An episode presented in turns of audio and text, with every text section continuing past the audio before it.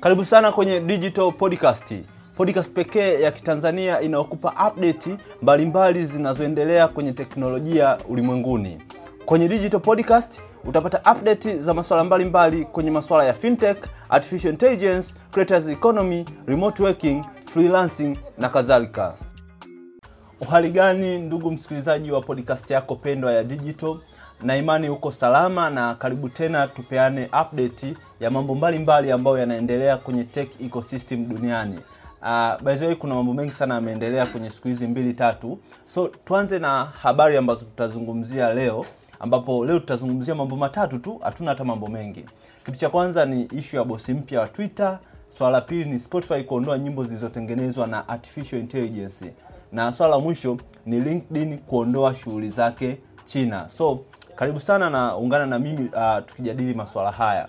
So tuanze na hiki kitu ambacho kimetrendi Twitter, ambapo leo bosi wa Twitter uh, I mean mmiliki uh, wa Twitter Elon Musk ambaye ndio tajiri namba moja duniani kwa sasa ametangaza bosi mpya wa Twitter nikimaanisha CEO. So bosi mpya wa Twitter ni mwanamama anaitwa Linda Yaccarino eh, majina ya ki, kama kitaliano fulani hivi na uh, Uh, kwa background ya Linda Yaccarino previous alikuwa anafanya kazi NBC Universal. Hii NBC Universal ni kampuni kwa masuala ya habari na burudani, na yeye sana sana alikuwa ni boss kwenye upande wa advertisement, nikimaanisha matangazo. Na kwenye moja ya tweet ya Elon Musk ambayo anamtangaza, alimtangaza Linda ya Karino alisema kwamba ninatazamia kufanya kazi na Linda kubadili jukwaa hili kuwa X. A, kama unavyokumbuka Twitter imebadilisha jina sasa hivi, imetoka kuwa Twitter na inaitwa inaitwa X ambapo akaendelea akasema app ya kila kitu, app of everything. Na kama ulifuatilia kwenye hili uh, sakasaka la Twitter kuleta ficha mpya, watu wengi wamesema kwamba Twitter anajaribu kuwa WeChat ya dunia. Kama unaofahamu WeChat ni super app ambayo inapatikana China, na ndio kinachoonekana Elon Musk sasa hivi anataka kuibadilisha Twitter kuwa app ambayo mtu anaweza akafanya kila kitu ambacho kinatakiwa. Anataka ibadilishe Twitter kuwa super app. So tutaona baadaye Twitter 2.0 itakuwaje. So uh, kuna vitu nimeukusanyia mbalimbali kuhusu mwanamama Linda Yaccarino. Ana profile moja kubwa sana, maana nimeona watu wengi sana wanamchukulia poa. So tukianzia kwanza, Linda ni mtaalamu wa masuala ya matangazo, ni fundi. Kama unakumbuka hapo nyuma, wakati namwelezea, nilielezea kwamba alikuwa ni bosi kwenye kampuni ya NBC na alikuwa special kwenye masuala ya matangazo, na nafikiri miezi mitatu minne nyuma uh, iliripotiwa kwamba Twitter imepoteza mapato kwenye upande wa matangazo kwa zaidi ya asilimia 28. Ile zile ile baada ya Elon Musk kuingia, kampuni nyingi sana ziliondoa na kuacha uh, kuacha kutangaza kupitia Twitter, kampuni nyingi sana kubwa, na hivyo Twitter ilipoteza mapato yake kwa kiwango kikubwa sana sana sana sana, na watu wengi wakasema kwamba Elon Musk anaenda ku, kuiharibu Twitter. So ujio wa huyu mwanamama Linda Yaccarino uh, na utaalamu wake kwenye upande wa advertisement inaonekana kama vile itarudisha wale uh, advertiser wale watu ambao walikuwa wanatangaza kupitia Twitter, inaonekana watarudi kwenye matangazo. So nafikiri pia Elon Musk atakuwa amefikiria kwenye kwenye eneo hilo. So ukiachana na kuwa mtaalamu wa masuala ya matangazo, pia mwanamama Linda ana uzoefu na platform ya Twitter, ambapo uh, akiwa anafanya kazi NBC alifanya ushirikiano na mitandao mbalimbali ya kijamii Twitter ikiwemo, na ukiachana na hivyo, pia yeye ni mtumiaji mzuri sana wa Twitter, na katika watu ambao Twitter amewafollow yeye ni mmoja wa watu ambaye uh, Elon Musk amewafollow. Ndio maana hata ile wakati ana, anaacha kazi NBC watu wengi wakawa wanasema kwamba huenda Elon Musk atakuja amtangaze. Ilikuwa za ndani kidogo. So kwa, kwa mwezi uliopita pia mwanamama Linda alipata chance ya kuminterview Elon Musk uh, kwenye mkutano wa watu wa masoko ambao ulifanyika kwenye mji wa Miami, na ndoto siku moja ya kufika Miami. I hope itatimia kabla mwaka huu uh, haujaisha. Na kwenye kwenye ile uh, ile meeting ambayo huyu uh, mwanamama aliminterview uh, Elon Musk pale Miami aliposti uh, baadhi ya ya, ya, ya, ya uh, like caption kwa, kwa LinkedIn akiwa na picha na anamoja Elon Musk, na kwenye ile comment alimsifia sifia kidogo Elon Musk, so alifanya uchawa kama ambao wanafanya ndugu zetu, maybe labda uchawa wake kidogo ulimsaidia. So na kitu cha mwisho uh, cha muhimu sana ambacho uh, kimempa inasemekana kimempa sana credit na kufanya achaguliwe kuwa CEO mpya wa Twitter ni swala la huyu mwanamama kufanya kazi na vyama vyote vya kisiasa. so kama umefuatilia hapa wakati Elon Musk ananunua Twitter kulikuwa kuna mjadala mkubwa sana uh, namna ambavyo uh, vyama vya siasa vya Marekani vinavyo vinavyo vinavyo govern hizi media pamoja na mitandao ya kijamii nadhani mnajua skendo ya Facebook kumsaidia Joe Biden kushinda uchaguzi wa Marekani. So huyu uh, mama uh, inavyosemekana uh, sio inavyosemekana, yani ilivyo, amefanya kazi na utawala Republican na Democratic kwa vipindi tofauti, na hivyo uh, teuzi yake inafanya kama vile inaiweka Twitter neutral kwenye siasa kulinganisha na platform nyingine. So uh, kwa ufupi tu huyu mwanamama aliteuliwa na uh, Donald Trump. Kama nafahamu, Donald Trump ni rais aliopita kabla sasa hivi wa Marekani. Joe Biden alichaguliwa kuwa mwenyekiti kwenye baraza la michezo uh, uimara na lishe, na hiyo ilikuwa ni mwaka 2018. Uh, ukiachana hivyo pia Biden tu alivyochaguliwa kuwa rais alim, alimteua huyu mwanamama kuingia kwenye baraza la matangazo uh, kwa ajili ya kampeni ya chanjo ya uviko 19.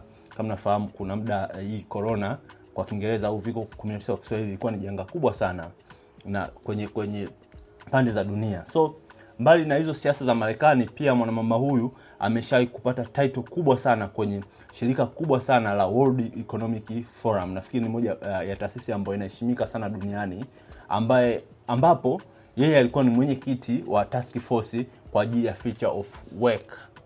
So hizo ni mbanga za Twitter na CV ya CEO, uh, CEO mpya wa Twitter mwanamama Linda. So uh, story ya pili ni swala la Spotify ambapo wamezindu, uh, wameondoa maelfu ya nyimbo zilizotengenezwa na AI. Kama ulikuwa safahamu, nafikiri uh, kuna startup mpya ilianzishwa kama miaka miwili nyuma inaitwa Boom. Uh, Boom. Uh, kazi kubwa hii startup ilikuwa ni kutengeneza biti na kuingiza nyimbo kwa kutumia artificial intelligence. Pia wanadistribute hizo nyimbo kwenye streaming platform. So uh, na, nafikiri siku ya jana uh, Spotify waliamua kuondoa nyimbo uh, maelfu ya nyimbo ambayo yametengenezwa na uh, startup hii ya Bumi, ambapo sasa uh, ngoja nikujuze kidogo namna ambavyo hii Bumi ilikuwa inafanya kazi. So kilichokuwa kinafanyika, ukitengeneza akaunti yako ya Bumi una unachagua biti na unachagua staili ambayo unaitaka. So unaweza ukachagua labda biti la rumba na ukachagua staili ya hip hop, alafu unaiambia bana, nitengenezee wimbo kuhusu mapenzi au nitengenezee wimbo kuhusu siasa. So Boom yenyewe uh, kwa ile artificial intelligence ambayo iko pale na machine learning yenyewe inaingiza vesi, inafanya mixing na kila kitu, inatoa kitu. So baada ya pale, wale Bumi wanachukua ile nyimbo wanaidistribute kwenye hizi music streaming platform. navyosemia music streaming platform, inazungumzia kama hizi uh, Spotify, Apple Music, Boomplay na nyingine nyingine nyingi sana. So wakishaziingiza kule, kama unavyojua wewe ukistream zile nyimbo wenyewe wanapata zile share mapato kwa kwa ajili ya hizo streaming service, na hawa uh, Bumi walikuwa wanyama sana. Na by bado wanyama mpaka sasa hivi, ambapo kwa wewe ambao umetengeneza biti ulikuwa unapata asilimia themanini ya mapato ambayo utaingiza kwenye platform ya streaming, afu wanachukua asilimia ishirini. Hawana njaa, kazi ni kwako tu kutengeneza hit song. So uh, na mpaka sasa hivi uh, mpaka leo mpaka ambapo Spotify wameondoa hizo nyimbo ambazo zilikuwepo mule, walikuwa washatengeneza nyimbo zaidi ya milioni 14. Imagine nyimbo milioni 14 ambazo ziko kwenye Spotify ni zimetengenezwa kwa kutumia artificial intelligence. Chukua hiyo. So uh, so Spotify wameondoa uh, kama asilimia saba ya nyimbo ambazo zimetengenezwa na Bumi ambazo uh, kwa namba za milioni 14 uh, ni maelfu ya nyimbo kama sio elfu na kadhalika. Kwenye hesabu mimi siko vizuri. So uh, sasa uh, inavyosemekana pia sasa hivi uh, Spotify wako kwenye mazungumzo na Boom uh, na Bumi na kuna uwezekano zile nyimbo ambazo ziliondolewa wanaweza wakazi au wanaweza pia wakarekebisha waka wakaweka hali sawa. Na by kwa upande wa Spotify wenyewe walisema kwamba waliondoa hizo uh, nyimbo kwa sababu Bumi walikuwa wanatengeneza kitu kinaitwa artificial streaming. Artificial streaming ni moja ya kitu ambacho Bumi uh, kitu ambacho Spotify wanapambana nacho sana. Uh, kama unavyojua ni kama zile mnamsemaga mna Makonde kwamba ananunua zile zile views za YouTube.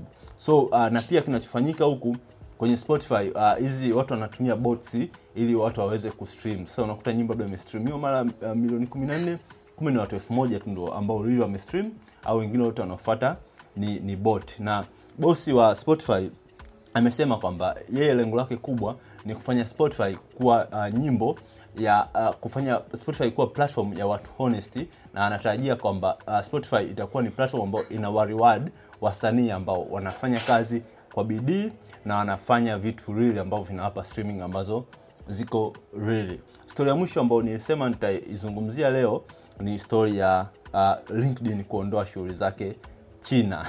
Kunani China? So mwaka 2010 uh, Google aliondoa shughuli zao zote ambazo ziko China. Twitter na Facebook hata kabla hawajakanyaga China wamepigwa marufuku. Yaani uh, ukiwa China huwezi ku access Facebook, huwezi ku access Twitter.